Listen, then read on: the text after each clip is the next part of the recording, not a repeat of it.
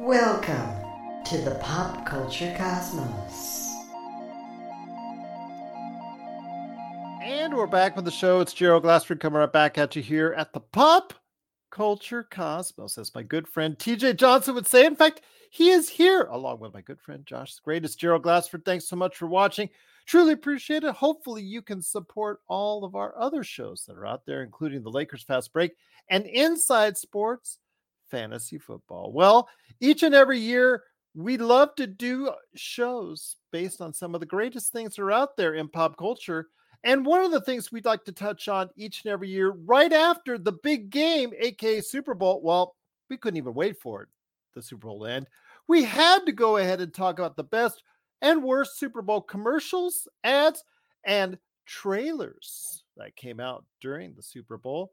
So we're here to talk about that today. We're not even waiting for the overtime to end because we don't know when it'll end. So we're going to go ahead right now and bring it to you our thoughts on the best and worst Super Bowl trailers and more in the world of pop culture. And here today to go ahead and talk about that are two great guys indeed, including, of course, my good friend from the Chicago area, Mr. TJ Johnson. TJ, great to have you. You guys are on the same uh, time zone, just to let you know. He's just down south. You know, he's Ooh. he's down south in, in the Texas area, but yes, same time zone. It is, of course, Josh the Great Pederson as well. Great to have you guys here. I did want to let you know that I did climb up the Paramount Mountain to let you know. Yes. So it's so well weird because well the Paramount experience uh, took place over the course of uh, the last four days of Super Bowl week. And one of the experiences that's there is they've recreated the Mirage volcano. In fact, it takes place where the Mirage volcano once sat it's no longer going to be the case because the Hard Rock Hotel is moving in and they're going to put a tower there and guitar there and all that stuff. So one of the things that they did was they reshaped the Mirage volcano into the Paramount Mountain. You got to go ahead and experience different uh, aspects of the Paramount experience: Star Trek, Ghosts, uh, Fire Country, so many of their great shows that you saw during the course of the broadcast if you're watching on television. And it was just a pretty cool experience to go ahead and and just go through but it's just so weird guys. You're on the las vegas strip. You're in the actual place for years that was where you weren't able to go. Right there on the the mirage where the mirage volcano was which is no more it's just so surreal to think that las vegas changes so rapidly and you know things that are what were considered standbys are now no longer so I'll tell you what, though, it was a great experience. Again, I climbed up the mountain. They had a 4D experience. Just it was basically a Paramount commercial, you know, disguised as a little bit of mini theme park. But it was good. But Josh, make sure you go ahead and, and out there let everybody know about the happyhoarder.com. What you got cooking on right there now before we get into the big Super Bowl ads? Uh, we actually got a bunch of new uh, Trigun Funko Pops coming in for fans of the great 90s anime known as Trigun. Um, some pretty cool stuff. So it'll be up next week. Check it out www.happyhoardercollectibles.com. There you go. Absolutely. Please go ahead and make sure you take that care, take care of that. And TJ, great to have you here, both you guys. I am truly blessed whenever we have a group panel for today's show. it is the Pop Culture Cosmos, and to go ahead and make sure everybody knows again, we are broadcasting around the world on radio stations worldwide, or catch us wherever you can right here at the Pop Culture Cosmos. All right, let's get into it. Do you want to go trailers first, guys, or do you want to go ads? Because I've got a whole lot to say about the ads. I think trailers too easy. Uh, trailers? trailers too easy. We should probably go ads first, and then we didn't go into the trailers because the trailers are just easy. It's they were great. A lot of them, a lot of them were really good. Okay. All right. So okay. So we'll go into the ads, and I'll say this, guys.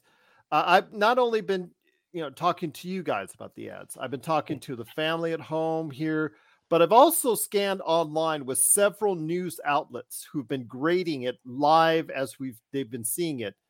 And it's so interesting. This is probably on record to be the most divisive group of ads I have ever seen because where TJ told me about what his feelings regarding the ads one way. My wife and others have been saying others. And in fact, you take a look at some a lot of the ads that have been uh, rated already out there by you know the different news reports and news outlets. I'll give you an example. Let's take Yahoo and the New York Times. New York Times, right on their front page, has an ad that they think is the best ad of all of them. Yet when you go to Yahoo, they give that same ad an F, an F on their grading scale. So that tells you the diverse ads out there. So TJ, I am going to start with you, my friend. What are the best ads you could say that you've seen today at the Super Bowl or big game? Sorry, NFL, if I say that too many times. well, first, Gerald, thank you so much for allowing me to have another opportunity on the pop culture cosmos. Uh, I appreciate I appreciate you letting me on, man. And Josh, it's been far too long, my friend. We can't do that anymore. I missed you. Uh, yeah, seriously. um, but you know, to me, guys, I, I, have to say this is probably, and obviously this is divisive, so get get ready. Uh, but I think this is probably one of the weakest Super Bowl ads, uh, one of the weakest collection of Super Bowl ads um, that I've seen in a recent memory. I don't think I had one that was really like, wow, this is incredible. I had a couple that was like, okay, that was clever, and a couple that were like, all right, well, mm, okay, like it's not bad. Don't get me wrong, like they weren't bad, but there was nothing that stood out like, oh, they really put a lot of time and effort and thought and work into this one. Nothing came across as overly flamboyant. Um, I think one of my favorite ones was probably the the the Bet MGM, uh, the one where it was all like everybody can play but Tom Brady. Uh, I feel like Tom Brady was all over the Super Bowl for not being yes, in the Super Bowl. He was everywhere. It was the funniest thing. I almost played a drinking game called How Many Times Can You Spot Tom Brady? Uh, but, but I think my favorite, I have two that were my favorite. One was the Kawasaki ad with Stone Cold. Uh, as a wrestling aficionado, that's that's my boy, right? So the they one with Stone Cold was fun. The it's the all about the mullet. Yes. And then the other one that I thought was actually a lot of fun excuse me, uh, besides the Bet MGM, was the Arnold Schwarzenegger one, the uh, like a good neighbor, neighbor State Farm Agent, is there. Agent State Farm. I had fun with those, and that's just you know very very tongue in cheek, and obviously Arnold Schwarzenegger being uh, as huge of a iconic figure as he is, I thought that was really kind of cool and kind of funny, and still throw Jake from State Farm in there too. My wife and I were talking about the fact that Jake can never go anywhere. He's he's forever linked to State Farm. He's probably the longest running spokesperson. Uh, I think he had, I think he actually outlasted Flo because Flo for Progressive was around for a while too. Oh, she's still there. Yeah, but she doesn't do it as frequently. She's kind of every once in once in six months type thing. Jake is still progressive today. That's that's that's strange. what I'm saying. Yeah, yeah, yeah, yeah. It's it's been a weird Super Bowl, man. No progressive. Um, the the Beyonce commercial. My wife was ecstatic because she couldn't wait for the Beyonce. She knew there was going to be a Beyonce commercial uh, Gerald, we talked about you know, my wife's affection for Beyonce. Yeah. And she was so disappointed because she felt like it was just a no straight up of... Doritos. It was Dinamita, is what they were proposing that, that what they were pitching today, as far as Doritos are concerned. Not not Doritos straight up. I believe it's Dinamita flavored yeah. chips that they were doing instead, which is it fine. That's a new product it, one that they want to put hey, out there. You know what? It was though? that. It was a T-Mobile one. Yeah, the, yeah, the T-Mobile one. The the Doritos yeah. commercial though, I don't know, for being a chip commercial, had some pretty good like fight choreography in there. I was like, I would agree I, with you with that. Yeah, I, I, could watch a movie with two old ladies fighting a young kid over a bag of Doritos. That would be cool. Weren't they from My Big Fat Greek Wedding? We're, we're, yeah, that's what I, think. Yeah. Oh, yeah, I think it was. Yeah, yeah, yeah. yeah so all in all, Jenny all in all, in there too as well. Yes. Yeah, all in all, I thought the commercials were okay. I really, like I said, I didn't get super up about any of them. Um, the movie trailers was a different story. I know we'll talk about that later, but the commercials, by and large, I would probably give them a C, a C plus, maybe B minus, and I think the B minus might be generous. It's probably more like a C to C plus. I, I really just didn't. I could have done without the commercials this year. Go ahead, Josh, my friend. What are your thoughts on the ads of some of the uh, you know best and maybe worst Super Bowls? Whatever hits you as far as the Super Bowls are concerned. Ads are yeah, concerned. First of all, nothing will ever top that Doritos commercial. I forget what Super Bowl it was. Machine in, on the the old guys. Oh, when he gets hides inside the machine, yeah, yeah, yeah. And the yeah, kid leaves, yeah, and he comes yeah. out, and the old guy's there. He goes, "Damn it, you got so old." Um, but Uh, no, I don't know. I wasn't like too impressed with these. I, I like the the Uber Eats commercial was pretty funny with uh jelly roll, you know, and he like forgot. Oh yeah, like, yeah, yeah, yeah. It's yeah. not coming off. Um, yeah, that was pretty funny. And then there was one Homes uh, out of all the like Homes.com commercials that were on there, the one where they shot the champagne cap through the Yeah, the yeah, I forgot about that was one. that was funny, but um. Other than that, man, yeah, I wasn't too impressed. The Bud, I did enjoy the Budweiser commercial though, like where they're on the horse sled and they're delivering the beer. I don't know, it's kind of Always got to have the Yeah. Clydesdales. yeah, of course, of course. But yeah, man, I, I don't know. There's nothing, nothing like left me rolling on the floor laughing. You know, I guess I was kind of expecting that, uh, but uh, yeah, they didn't really deliver. I can just tell you for me, the Dunkin' Donuts commercial with Ben Affleck, Yes, I forgot about that. Tom that Brady, and J Lo. That was. J-Lo, That was and good. of course That was good. Matt Damon doing the scene stealing good. as far as it's Yes. concerned in it, where they tried to go ahead and, and get on her new album. I think that for me was my shining light out of all of them.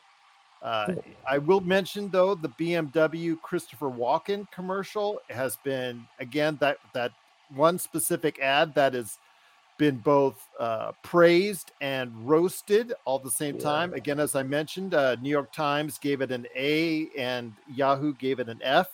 So yeah, that one's all over the place. As people, I guess it, it all depends on how you think the Christopher. Everybody's sounding like Christopher Walken gag. How far you take that. I Um, think they've done that before, though. yeah, yeah, well, he gets it all the time. That's the that's the butt of the joke. That's the whole point, right? It, he gets it, uh, you know, every day of his life, seemingly. I, I imagine. But Homes.com, yeah, some of the ones outside of the one you were talking about, I really was not too impressed about that. Mm. Uh, the political and- uh, the religious, they're there. They're there. You know, whether or not people agree that they should be there or not should be there, you know, that's that's up to you. Uh, again, we don't touch on those subjects here on the show, but they're there. They spent the money, and the NFL took it, so they're there, and, and and so there you go on those. But I will say though that the the ones that really just it- it's just so hard to go ahead because, like you said, the the ads this year seemingly were all over the place. They're all big budget, which tells me that these are not cheap to make anymore. You cannot seriously get out with Mount. You know what? We're talking about two, three, four, five million dollars for a 30 second to a minute ad these days, guys. So this is big money. I mean, even those the T-Mobile commercial with Jason Momoa doing his version of Flashdance, and Flashdance was referenced. God forbid that movie was made in what 1980, 81. I'll look. I have to look it up, but It's a classic.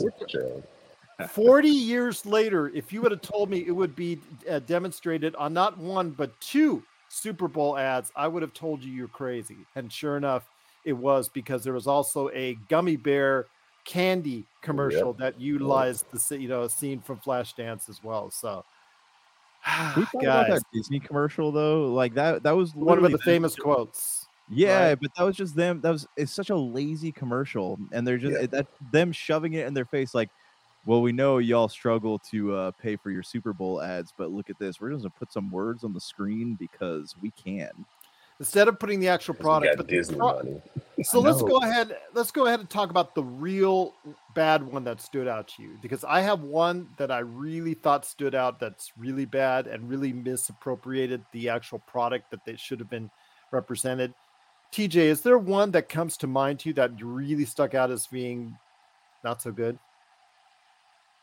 No, uh, in a sea full of mediocrity, uh, they were all just kind of a lot of them. I'm just gonna say all, but like 90% of them were pretty much just. Um, I didn't have one that was like that doesn't make sense um, to me, uh, but I not that I can think of. No, and I don't know if that's a good. I don't know if that's a good or a bad thing. You know, at least that might that trick- might be a something bad should make thing you feel something, right? Yeah, that might be actually a bad thing because, like, Yeah. if you were were in an office, because that's what they do. They send these out before they show them to you out the the John Q public out there. Yeah. they actually go to you know focus testers, and you know they sit people in rooms. You know, what do you think about this ad? You know, and whatnot. They sit Right. people. So if you're there and you're unfazed by it, that's probably the worst thing. That's like in wrestling. Yeah, Boo yeah, or yay. or cheer, right? Yes, don't sit on your hands. That's the worst thing you can do. But uh, Josh, was there any bad ones that really stuck out to you? Uh, The Volkswagen commercial was weird to me. That's when the, it- those are the ones you see those because they're just like celebrating. This is you know we're showing off. They're celebrating our entire history. It's not actually Yeah. selling you nothing anything now. No, I realize that, but it's like they're they're incorporated as like a part of American history. But anyone who's like ever looked at a history textbook has seen Volkswagen like in the same time period that they're showing that. So I don't know. It's just like a weird thing to me, you Mhm. know? Yeah. What are we celebrating here? Yeah, yeah, right, right. It's, it's almost just- it was almost like an ego trip. I mean, we see I've seen that before for Yeah. Super Bowl commercials. That's like we're not actually selling you our product. We're just telling you we've had a lot of products for like years and years and years, and it's just like yeah, what purpose is- does it serve?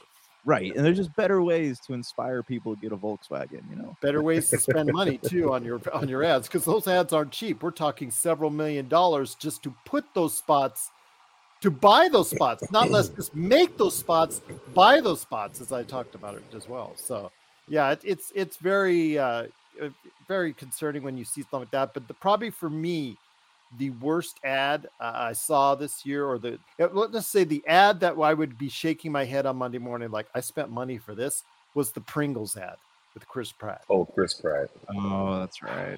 because you're more worried about the mustache on your logo character than you are the what 20 25 okay I, i'll give you an example.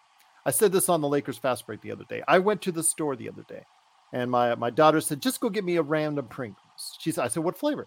Pick one dad. So i go to the store. Yeah, there's rows and rows and rows of Pringle flavors. Now I got her a cheesesteak flavor and actually tasted like a cheesesteak. But the idea is when you're in that 30 seconds to a minute, you want to show your consumers what you have to offer as a product. And to me, instead of showing Chris Pratt worrying about his mustache and whatever locale he was in or whatever fake movie you know scene he was in, show your 20 to 30 different flavors of Pringles and show the consumer that how many choices you have for flavors. That to me makes a better utilization of the money and time that you're spending on these commercials. That and that's just me. I, I that's just me. You're listening to the Pop Culture Cosmos. For the latest news and information, analysis and opinions on the Los Angeles Lakers and the NBA, check out the Lakers Fast Break podcast today on wherever you get your podcasts.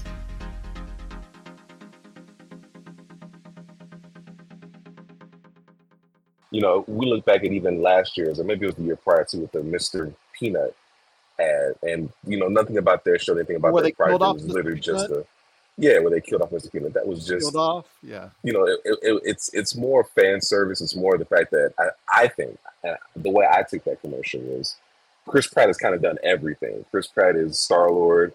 He's Mario. He's like your franchise person in almost every franchise. It seems like so. I took it as a Chris Pratt now has something else he can be.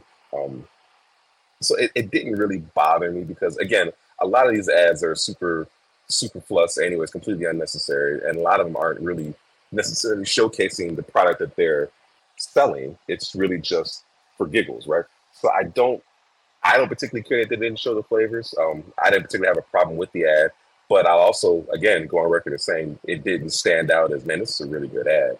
It was really whatever. And a- as we both mentioned already, that might be one of the worst responses as opposed to I loved it or I hated it. So Josh, what are your thoughts on that, my friend? Uh, I don't know. I kind of laughed because you know, like TJ said, Chris Pratt is is everything, and I think he's he's painful, not not painfully, but he's very aware of that, and I think that that's Yeah. where the joke is coming from. But um, yeah, I mean, Pringles. Was it was was the commercial was supposed to be about him or about Pringles? That well, that's what I was about to say. Like Pringles, I think they were they removed the focus from their product and put it more on Chris Pratt, which kind of defeats the purpose of it, I guess.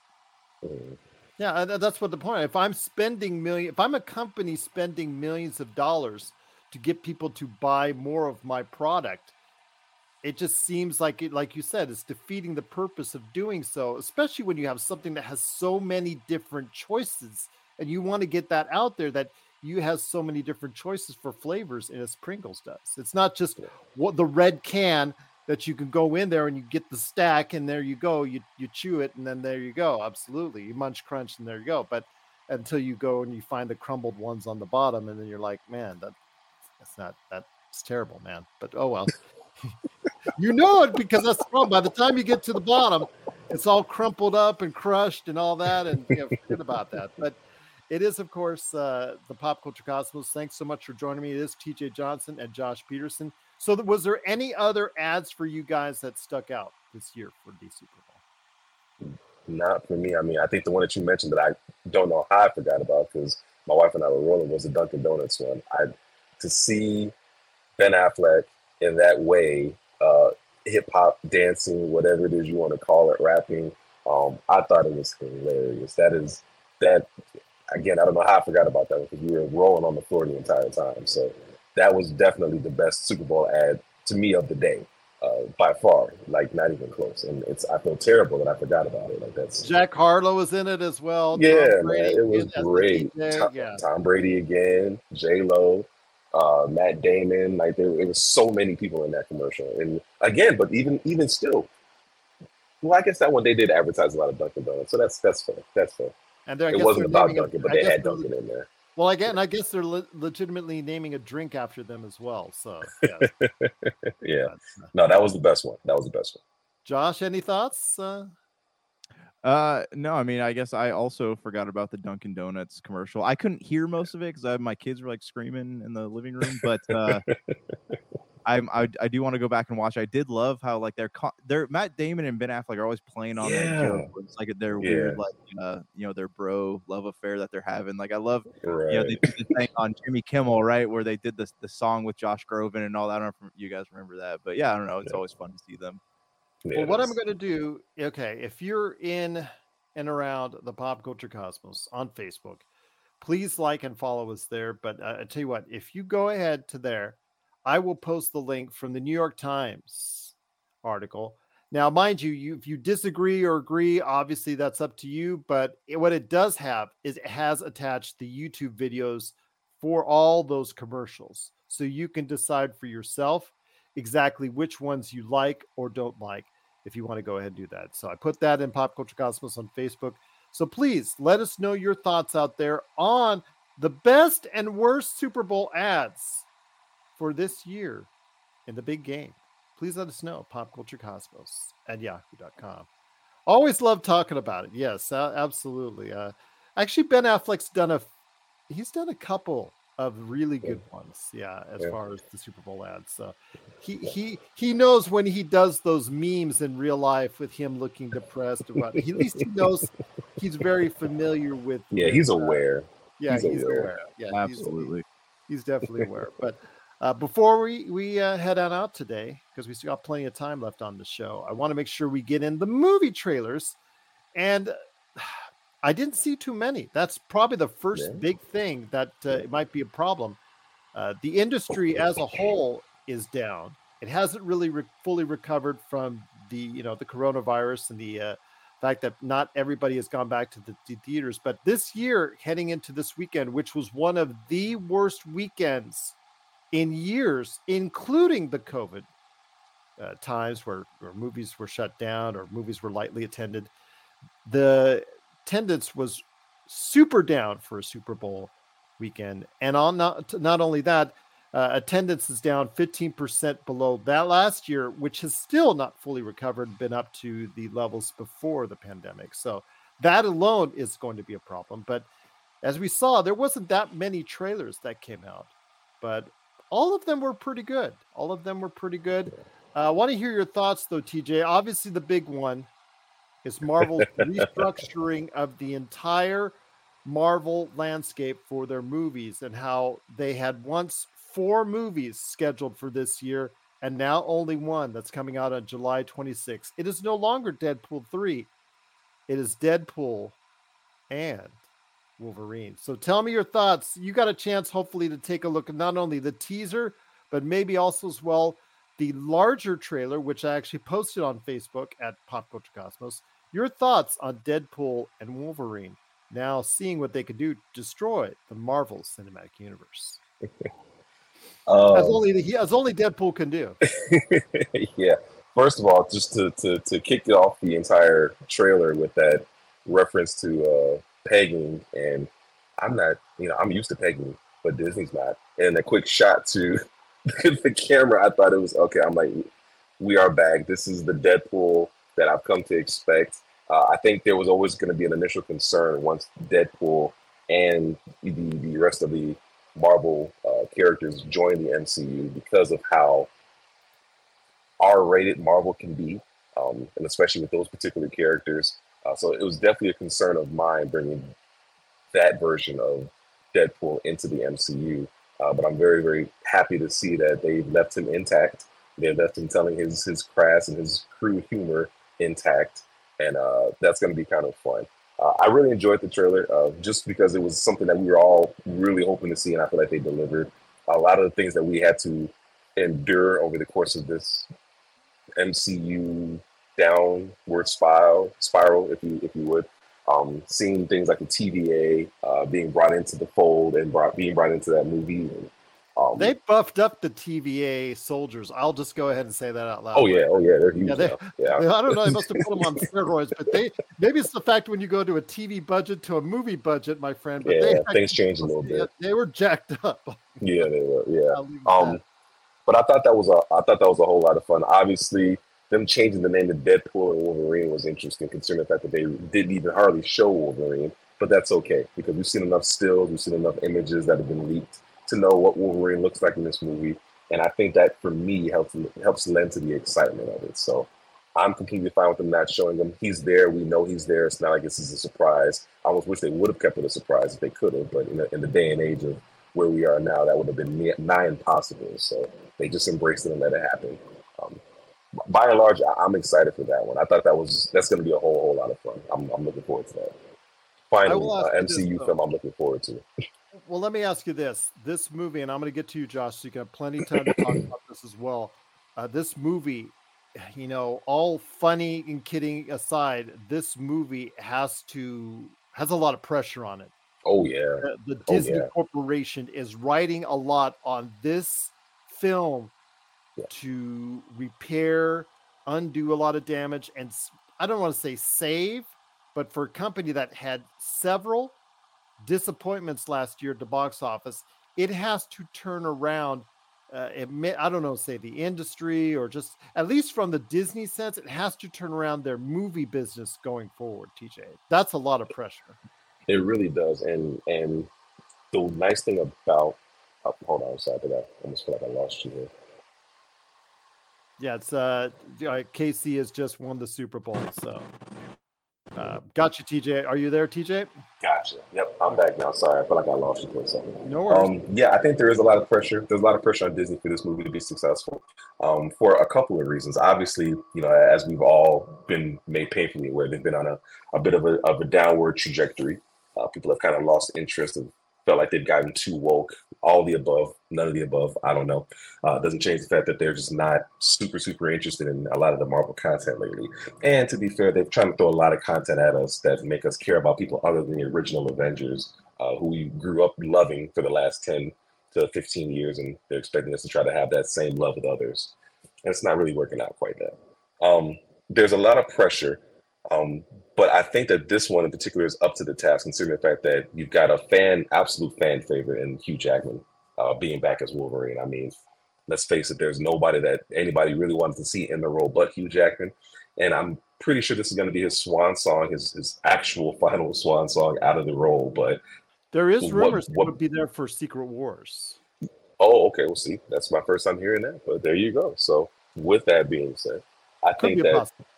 It, absolutely could. I mean, with the with the emergence of the the multiverse, that anything is really possible at this point. So, uh, I do think that they have quite a bit riding on this, but I think that this particular movie, because of the fanfare behind it, because of the popularity of both main characters, Deadpool and Wolverine, uh, that they absolutely have the potential to deliver on this. So, I'm I'm, I'm really looking forward to it. I, I believe it's going to up to hype. You're listening to the Pop Culture Cosmos. Don't touch that dial. Wait, do, do people still use dials? What is Planet Cool Stuff? It's your ultimate destination for insightful exploration from the realm of pop culture. Delve into the world of movies, video games, toys, cartoons, and visit with one of a kind creators, discover incredible places, and see historical artifacts. Whether it's a toy room tour or exploring the best of pop culture cinema, Planet Cool Stuff has got you covered. Planet Cool Stuff, exclusively on Jinx Esports TV Canada. Josh, obviously, like I said, there's a lot of pressure and a lot riding on this for Disney and Marvel. Uh, were you at least impressed with what you've seen with the first glimpse at Deadpool and Wolverine? Yeah, actually, I was I was pretty excited seeing that. So I missed the the you know the, the teaser in the beginnings. I was cooking dinner and all that, but then I you know I went back and watched the trailer and all that. But um, yeah, no, I mean I I honestly it was it was it was it was a fun trailer. You know, I liked seeing uh, Pyro is back from X Men. It was X Men Yeah. Two. I think they showed him. He's just a lot older looking now. Yeah. Um, then they showed the the scene with Hugh Jackman. See, I would have loved. I know that we know that he's there, but I would have loved to hear some kind of like quip back and forth between them because it, it felt. By the time the trailer was over, it felt very much like those old, um, you know, uh, Wolverine origin comics when he would fight Deadpool, just randomly show up at different points in the story, and they would fight each other. Um, but no, I'm I'm excited because so I have not actually finished uh Loki yet. So I now I'm like, oh great, now there's more that I got got to go back and watch. I got to go check out the the uh, TV and stuff. But you know, beyond financial responsibility, like this is more of a, I know I'm falling. There's too much, man. I like I started watching Echo and I never finished it, and it's just I'm trying. I'm trying. They've kind of been handed like a golden goose egg, right? Like because all this stuff with Jonathan Majors was kind of ruined their plans. So now they get to go through and like the mess with all the multiverse timelines, and this is their opportunity to fix or not fix, but like move the MCU in the trajectory that they want to go after you know whatever is going on with Kang the Conqueror. Like if they want to veer it away from him and go towards Galactus or whoever might be coming next, like this is their opportunity to do that. And it kind of all the pieces all fell fell in place at the right time. And if they blow this opportunity, then yeah, we're going to end up right where we are right now. yeah, Yeah, for sure. Any for thoughts on that to add on to that, TJ? Or No, he's absolutely right. I mean, it as unfortunate as the circumstances are between uh, Jonathan Majors and, and everything that happened. Um, rather, people loved his character, hated his character. Uh, unfortunately, due to the timing of that, this really is a situation where this is a make or break. They absolutely can pivot. I don't think that they will. I still think that they're going to either. They, I think they're going to have to just recast uh, Kang the Conqueror and just move forward because they've already got so much invested into that storyline. Um, but they can absolutely start to plant seeds to move past him um, in these sense if they do want to pivot. Uh, they, they can't just walk away, but they can start to kind of move past it and kind of make it maybe lesser and lesser of a threat and try to find a way to incorporate somebody else. But this is absolutely the time, and this is absolutely the, the, the way that they're going to have to win back the trust of the fans. And what I mean by that is, they, as I said, they've thrown a lot of stuff at us. Whether you like that or, or, or dislike that is up to your personal taste. But by and large, there's been a, a, a good amount of people that have been very vocal about their distaste for that. Um, whether you like it or not, it's it's where they've gone, and for them to win back those particular fans and those particular critics and, and what have you, they're gonna have to do something kind of drastic. Um, and they this is kind of like a like like Josh said, it's almost like a last last minute. It's like hail mary. This is Patrick Mahomes in overtime to win the, Super Bowl, right? This did you you like, like good. that That's little bit? good. Yeah. um, this is this is this is their last chance, and and last chance in the sense of the way we know the MCU today. I'm sure the MCU is going to be around, but it's just not going to be the same that we we come to see for so long. So uh, I'm excited to see it, but this is by far this this is they're they're on they're on their heels, but they're on their heels big time. I mean, would you say almost like as bad as the DCU was by the time it Yes, it got to its last one, or even now with Yeah. the James Gunn stuff? Like, it, what's going to happen to superhero movies? Yeah, I almost think I almost I hate to say it, but I, I- I think this is worse. And I say that because the MCU was so loved. It was so high. And for it to have fallen so far so quickly. I mean, let's be honest, Endgame was only four or five years ago at this point. It wasn't like it was that long ago that we had the penultimate of Marvel Entertainment. Um, so for them to have such a swift and sudden fall from grace, it's almost it's more disappointing to me than the entire DC uh, the DC universe, the entire Zack Snyder Justice Leagues and all, all that combined is not as disappointing as how far Marvel has fallen now. because they never reached the higher heights. Exactly. So they they were already kind of just there. It was kind of expected. They were like the little brother, right? But this was like top dog, and to see the, the top dog fall from grace so far, um, it was it's very disappointing. So I, I would absolutely put them in worse condition than DC if Deadpool and Wolverine does not succeed. Yeah. Well, we'll find out what that is going to be. But please uh, go ahead and check out our thoughts when the movie comes out in late July, July 26th. Uh, it's funny because all these other movies are circling around like vultures around the beginning of May. Uh, and May 10th. as- uh, May yes, 10th. May 10th in some cases because the fact that there's no Marvel movie there for the first time in a long time. So a lot of these uh, films are taking advantage. So one of the films that's coming out here in the not too distant future, July 19th, a week before Deadpool and Wolverine, is Twisters. So this is supposed to be the spiritual successor in some form or fashion. Looks just like the same old type it of truck and all yeah, it just like the little things that come out of the truck, just like you know we saw. Even in- looks a little bit like Bill Paxton. yeah. Yeah, so the same thing. Josh, I'll start with you first, my friend. Are you excited for Twisters? And I got to put the S on there. I am actually. That that was uh, Twister and The Day After Tomorrow is like my rainy day movies. Yeah. And I don't know, there's something because I remember being a kid and watching Twister on on a VHS tape, you know, in my buddy's living room and thinking like, wow, that was really cool. And but and here I am, you know, in my in my 30s saying like, wow, that's really cool. So I don't know. I'm I'm excited. Maybe that's just nostalgia fueling that view, but I mean, I, I think it looks cool. Okay, TJ, your thoughts on Twisters? Yeah, you know, I, I feel just like Josh. It's a very uh, nostalgic excitement that I had when I seen the title. And again, everything, the font looks the same from the title. Um, as you said, the gentleman looks very similar to Bill Paxton. It, it, it very much screams.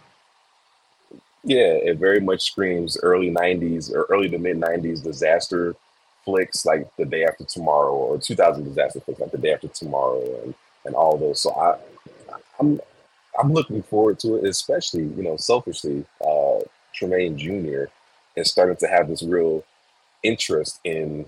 I don't know how I feel about it, but he's got this real interest in like disasters. So like he likes to YouTube planets falling on buildings on, on YouTube, and he likes to look up tornadoes, and he likes to look up like the solar system. So he's got this this thing where he's exploring a lot of different stuff, and tornadoes is big on his list right now. So um, obviously making sure that the content is, is, is appropriate or at least close enough for a child I'd look at that. But it's it's it's kind of fun to have that same parallel right now. Like I had interest in tornadoes when I was younger too, so it's kind of cool to see it passed on to the next generation.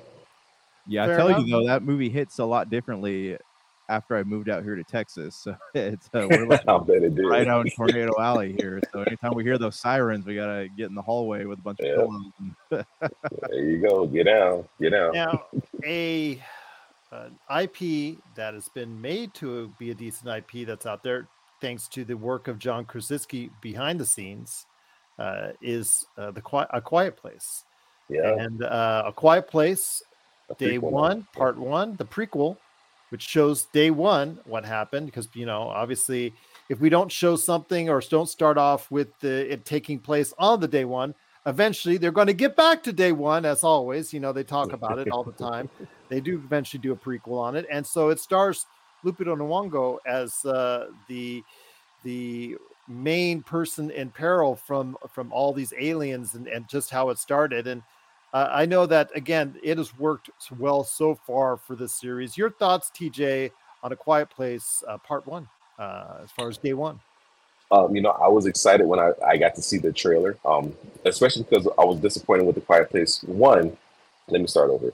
I didn't think A Quiet Place needed a sequel. I think there are some movies that are okay to just exist and be these shots like uh, uh, Cloverfield, the original Cloverfield. I didn't think that there ever needed to be a sequel. I didn't think there ever needed to be anything. I know everybody wondered Or what happened afterwards. that was absolutely terrible they got a that had nothing to do with it, but claim it had something to do with it. They just happen to have the same name, and they tried it. Yeah, something like that. It- there's some movies that just don't need it. A Quiet Place, I thought, was a perfect perfect, not a perfect film, but a really, really, really good film that didn't necessarily need to have something tied up with the bow as a nice ending. And I didn't really necessarily need to see how it began. But since they did grace us with the second film, which was still pretty good, wasn't as good as the first one, but still pretty good. Um, I, I I miss the dynamic of John Krasinski and Emily Blunt. Obviously, being real life husband and wife has huge benefits to working together as a movie husband and wife because that chemistry, that that cohesiveness is already naturally there. Um, so very very similar to the way Andrew Garfield and Emma Stone were so good in the spectacular Spider in, the Amazing Spider-Man films. Um, whether you like the movies or not is irrelevant. Um, so now that we get to go back and spend more time with Krasinski and Emily Blunt and their role as husband and wife, and in this world that they've created, um, actually, I'm looking forward to, to seeing it. I'm now that I've gotten a bit more of the story with the second one. I'm kind of curious as to how it all started. So I didn't know it was coming, but now that it's here, or now that it's almost here on the precipice of it being here, uh, I'm definitely more intrigued than I thought I would be. So yeah, I'm, I'm all for it. And Your John thoughts? Krasinski is awesome anyway. So Yeah. Well, that's true. Yes, absolutely. uh, your thoughts, my friend, because he's actually John Krasinski is making another movie yeah, yeah. that uh, we need to talk friend. about. Yes. that was that was the best commercial of the Super Bowl in my opinion. So yes. So let me hear your thoughts, my friend, on A Quiet Place, Day One. So I uh, okay, I, I want to speak to John Krasinski's death in the the original Quiet Place movie. It felt very unnecessary to me, but I see why he did it because you know it allows him to like focus more, I guess, on On directing. the directing, movies. yeah. Oh no! I know it just it just it felt like it didn't need to happen. You know, I was sitting there thinking like, well, there's maybe like twenty better ways you could have done that and not died, but you know, what do I know? Um, but no, I it, it was it looks cool. I mean, I it you guys are you sorry you talked about Cloverfield and how you know the, all they share is a name and just like little bits of the the lore and mythology. Um, a Quiet Place does that, but it's all within like a, a time span that feels close and connected. So like even though you don't need to see a quiet place too, it feel it still feels organic. It still feels like it Mhm. belongs there. So I'm just hoping that Yeah. they do that with the the quiet place day one, which I imagine they will do because they, you know, like TJ said, they did an amazing job with the first two films. So um yeah, I mean, is it something I'm going to go out to the theaters to watch? Probably not, but yeah, when it Mhm. cruises onto Paramount Plus or whatever, I'll probably I'll give it a watch. Uh, I want to mention uh, again, speaking of John Krasinski, that he has a uh, children's movie called, uh, well, maybe not be such a children's movie. We'll see. Yeah, If I say it's Ryan Reynolds. I Imaginary don't know. Friends, and it's supposed to be uh, somewhat uh, based on, uh, you know, children's property that uh, actually is about imaginary friends coming to life later on in life. Uh, right there for you. Actually, it's the opposite of that horror movie. If you, you I don't, know what, I forgot what it's called. They just they just debuted the trailer for it uh, last week about imaginary friends that you you forget about coming back to haunt you and uh, come back to. Uh, I, I'll I'll look that up here while you guys are talking about. But It's movies like that that make me. Anytime my kids are like talking to a wall or my dog barks nothing, I want to call a priest. So uh, it's not- Right. Yeah, it terrifies me. so tell me your thoughts on if the actual family friendly movie that's coming out. I mean, it, it looks like it'll be fun. Yeah, let's talk about the introduction for a second, though. Did anyone get that? It was an office callback. Like that was Yes, that's what my, Amazing. my my daughter caught Yep. that right away because Randall Park was impersonating or portraying John. Identity theft is, no joke. Yes, and Ryan Reynolds is calling him out on that, and then. Yeah. Uh, but the, it's funny because Steve Carell is the voice of the main imaginary friend in the movie. With Ryan Reynolds is actually a live action Ryan Reynolds in the movie, so that's what kind of got me on that. Yeah, yeah. Uh, I mean, Josh, I, I don't know how, how- you feel. I, I- think it's going to be fun. I know uh, we both Imaginary, enjoyed by the the way. Trailer. Now get this: Imaginary is the trailer, is the movie horror movie that's coming out. So I just want And to Imaginary Friends is a family, Yes, uh, so yeah. allegedly family friendly. Yeah, just like bringing out two volcano movies. yeah, in the same year. Yeah, Yeah. let's just That's keep funny. on doing this, Hollywood. Yeah, imaginary and imaginary friends. So Yeah, Yeah. the trailer was fun. I don't know. Um, I don't know how I'm gonna feel about the movie. Uh, it wasn't on my radar before. It's maybe a little bit more on my radar because the trailer was so good. Um, Mhm. but you know, we'll we'll, we'll see. I'm kind of kind of up in the air on it. I don't really feel too much one way or too much the other. Uh, anything with Ryan Reynolds is is, is pretty is going to be funny and it's going to be kind of fun. He's going to be he's Ryan Reynolds in every film, so it's kind of that same quick witted, sarcastic. Um, uh, douche in, in some cases. Like that's just kind of who he is. Uh, so I, am not surprised. He's going to continue to be that in, in these films. So I mean, I'll, I'll, give it a watch when it comes on stream. But I think this is one of the reasons why we're having so many issues going back to the, the movie theaters that we're seeing a lot of films that are not movie worthy or not worthy of me going to spend the additional money because I've already got the streaming service. So now I'm going to go out and spend additional money. Doing, and Steve Carell's already doing some voice work already because Despicable Me 4 is coming out this summer as well. Yeah, so it's just it's kind of it kind of just goes to the exact point that we were talking about that you were kind of alluding to earlier with people not really going to the movies anymore. This is why um, there there's not there's not anything huge and bombastic that we have to have a movie experience to enjoy. Unlike the End Games or or Infinity Wars, those are spectacles, or even in Star Wars, those are spectacles. There's something there that's visually appeasing, and I need to see that on the big screen. I don't need to see this on a big screen. I don't need to see most rom coms on a big screen. I'm much more comfortable watching that at home because that experience doesn't really necessitate having this huge surround sound screen and theater and bass and it's, it's just it's not necessary and with the dollar being worth what it is now, which is next to nothing, we have to be more conscious about the way we spend it. If you're in the Las Vegas and Henderson areas and are looking to buy, sell, or trade the best in classic or current video games and pop culture collectibles, there's no better place to go than Retro City Games. From Xbox to PlayStation, Nintendo to Atari, the great crew at Retro City Games provides the best place to go for all your gaming options. Stop by their two awesome locations in Henderson and also the Las Vegas Strip, or follow Retro City Games on Facebook and Instagram for all the latest deals and new items.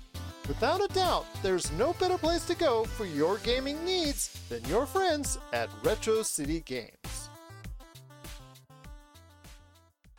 Josh, you're probably going to be saying something about uh, Kingdom of the Planet of the Apes, which is coming out May the 10th right around the Marvel movie time would normally be coming out. So your thoughts, my friend? Uh, I, t- I did my my daughter was surprised when I told her we're probably into double digits now when it comes to Planet of the Apes films. If you consider all the Charlton Heston era films on that, so I think we're into double digits if I'm not mistaken. It looks like it's more to the traditional Charlton Heston style of Planet of the Apes. So the the first reboot that was a Matthew Vaughn film, wasn't it? I believe so. Yeah, I think so. Yeah. Okay, yeah, because I'm, I I've actually really enjoyed all of those movies. Seems like every decade you have the ones in the 2000s, now you have the ones in the 2010s, and now you have the ones yeah. in the the return of the Planet of the Apes, revise of the Planet of the Apes. Right, right. But they they stuck the landing with this one, and they they have kept to it. Like even like the mm-hmm. cinematography, the way that the there's like a, a human ape um, let's get along storyline that happens through it. I don't know. They've been continually interesting to me. Whereas like the Mark Wahlberg one, they're really trying to reenact like what was done with the original Planet of the Apes films, and it didn't really didn't really work. But like this this one, they took an old property and made it interesting again. And for that reason, I will go. I will actually go to the movie theaters to watch this new one. Yeah. Yeah. I had a feeling yeah. you would because I remember you you saying these years about how much an affinity you have for the uh, Planet of the Apes films. TJ, any thoughts on it? You know, absolutely. Actually, my wife talked about how much she enjoyed the Planet of the Apes. So knowing that she enjoys it gives me a reason to go to the theater. Um, like Josh, I've actually enjoyed the last couple Planet of the Apes. I still haven't seen all of them because, as you mentioned, they're probably the double digits at this point, and I'm not going to. Let me be very clear. But the last couple ones that I've seen, I've actually enjoyed very, very much. Um, even the one with uh, James Franco, I enjoyed that one too. Um, so, saying that to say, this is another one of those movies that this is one of the movies that would lend itself to being very good at the box office, being very good in a theater, because this is a spectacle. There's something here to really uh, feast upon with the eyes and the auditory senses. So, I'm completely for uh, watching this one in the theater, and, and I know that she wants to go. So this one will be seen in the theater right next to Deadpool. I, I, can tell you definitively, we plan on going to at least two or three movies this year. So, yay! That's, that's the kind of music they want to hear, being that they're so far down across the board as an industry. So we'll see what happens, though. But if you have thoughts on the trailers that are out and the ads that came out for this year's Super Bowl, please let us know. Popculturecosmos at yahoo.com. Well, we have just under 10 minutes left, and I truly appreciate TJ Johnson and Josh the Great Pederson for joining me today. But before we head on out, guys, I got a chance to watch all the episodes on Amazon Prime's latest big hit, Mr. and Mrs. Smith. I haven't finished it. Oh. The remake or re envisioning of the movie, which got together and ultimately has split up in real life, Brad Pitt and Angelina Jolie. Uh, this stars uh, Maya Erskine and probably what I've called, and I've Josh has heard me say this before, one of the most talented entertainers that's out there in Donald Glover. I couldn't believe I read he was 40. That makes Yeah. me feel old when I read he Yeah. was 40. I still think of him as like, you know, up and coming, you know, early to mid 30, early 30s. And I'm just like, he's 40. I'm like, oh my God, I'm old. But, anyways, getting back to it, I thought that for the most part, it was really, really good. I thought the last episode was a little clunky, but their relationship, Maya Erskine and Donald Glover, yeah, you talked about real life relationships. They took their real life relationships as far as with their significant others and they put it into that script. The writing Mhm. and the conversation between the two, the chemistry between the two is what makes this work. Now, the rudimentary, okay, we escort this person or we kill this person or whatever, that's all rudimentary by the number spy stuff. But it's how they do it together or not so together with through the try the trials and tribulations like you would have in a real marriage is the key to this really being a successful show. I do recommend it. I, I think that you should go out of your way to catch it. It is one of the five biggest debuts for an Amazon show ever, and it's definitely going to get a season two if that's the case. So big props uh, to both Maya Erskine and Donald Glover for Mr. and Mrs. Smith. So Josh, I don't know if you have a chance to check it out yet. I know TJ says he's almost caught all the episodes, but not quite yet. Any chance you're checking it out, Mr. and Mrs. Smith on Amazon Primes?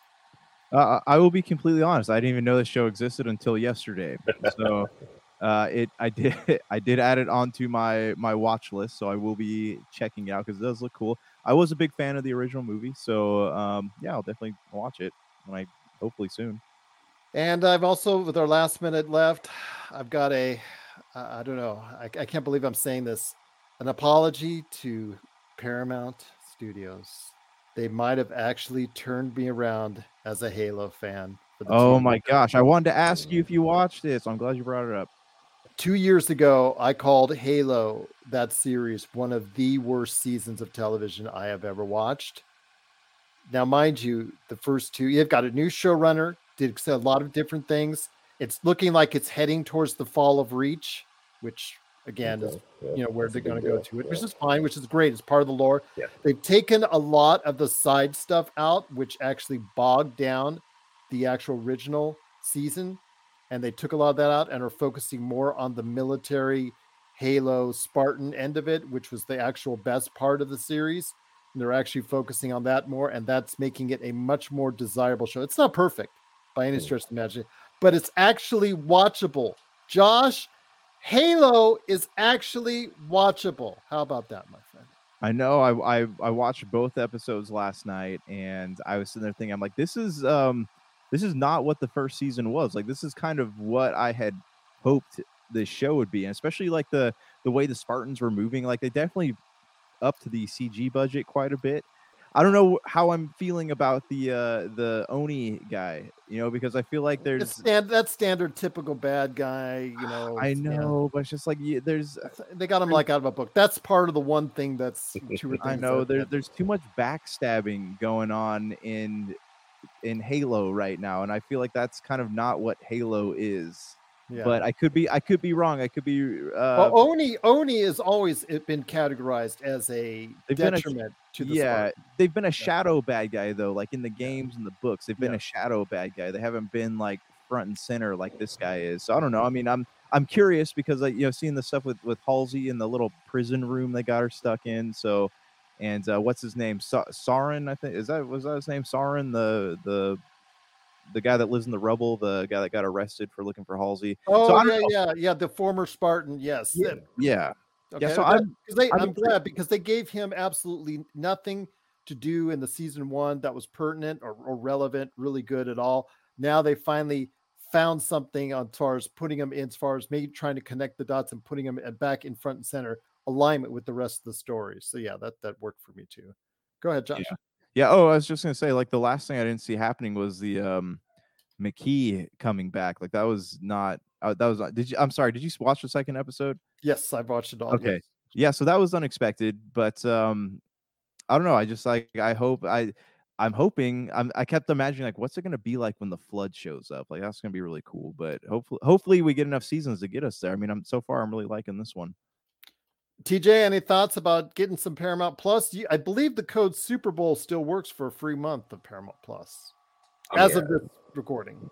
well, we watched the Super Bowl off Paramount Plus, so I so I, I, I've got Paramount Plus, and uh, I did not uh, put the second season of Halo on my radar, but you're this, you two are the second group of people uh, that I've heard talk about it in, in a positive light. I mean, after that first season, I mean, I, I was really done when they, they showed Master Chief out of the armor, so I was already kind of eh. Cable And, car, asteroids, and yeah, yeah. yeah, yeah, yeah. I'm like, this is not hashtag not my Halo. Uh, hashtag I don't on- want to do yeah. with it. Still has his helmet off way too dang much. I'll give you, know, that. I'll give you that. But yeah, that's that's that movie star story. thing. That's that movie. That's the one thing I you know I, I don't know if you guys remember that movie Dredd way back in the the mid mid twenty uh, mid to mid twenty tens. Sly I wanna say- Sly Stallone or Karl? No, Urban? Karl Urban. And the reason I say that is because Karl Urban never took off the helmet.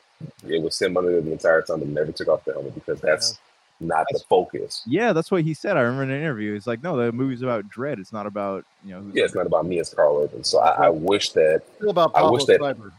I wish that everybody who plays a character like that um, would take that mantle. I know Karl Urban did, and I think Hugo even did it before that in V for Vendetta. Um, he played V, and he never once took off the mask, so you never knew it was Hugo Weaving except for his voice. Um, I think when you have characters like that, it's it's not about I'm getting a soapboxy, but it's not about the actor. You know, so when you have you know, not recasting T'Challa for Black Panther um, because of the, the unfortunate passing of Chadwick Boseman. It's not about the actor; it's about the role and what the role means to the to the rest of the world. It can't be based off just one person. Like ultimately, the Marvel Cinematic Universe has to has to recast Iron Man, right? If they're gonna they're gonna continue the Marvel Cinematic Universe, Iron Man was a big part of it. The same thing with Captain America. The same thing with all these other ageless superheroes because the superheroes themselves don't age. The actors that play them do, and that's fine, but it's not about the actor, it's about the character. So I wish that more properties, more studios recognize that it's not about the actor, it's not about who's playing it, it's about what they're playing and the importance of the, the importance of that. Us never having seen Master Chief or John, uh, his face in the game or in the novels, there's a reason for that because it could be any of us. There, there doesn't have to be a face to the person. The whole point is we all could be under that helmet. We all could be under the mask. It shouldn't matter what the person looks like. So why focus on that at all? Somebody should tell that to Pablo Schreiber, but yeah, I digress on that one. But it's Halo. It's actually watchable so far. Is that the best way to say it, Josh? Watchable? I I would say yes. I'm cautiously optimistic about how the rest of the season's going to go. I, I'm as am I, my friend, as am I. But we'll see if it doesn't go off the rails because it went off the rails and then some in the first season. But yes. we're giving it another chance. It is Halo. Go ahead and check it out today on Paramount Plus. As of this recording, I believe Super Bowl, the code gets you still a free month of Paramount Plus. Well, my friends, it's been a great episode talking Super Bowl ads, commercials, Halo. But any last thoughts, my friend, before we head on out? TJ, great to have you here, my friend. Yeah, man, we got. I, I, I miss Josh so much. This is this has been so much fun. It's not that, and I miss Gerald every time. Let me be very clear. I always enjoy being on, but I don't get to get on with Josh very often. So whenever he's here, I'm just like, oh, it's it's, it's, Hey, we got yeah, we got we got to do this more often. Yeah, I'm with it. I'm with it. I would go to the theaters to watch this. I would even buy popcorn to watch this, and I don't buy popcorn. I don't do that because then I get any more of my money. I would buy popcorn for this. So for Josh the Great Pederson at happyhoardercollectibles.com and TJ Johnson, it's Gerald Glassford. Thanks so much for watching and listening. It's another beautiful day in paradise right here, and The pop culture cosmos. we thank you for listening. And here's hoping you have yourself a great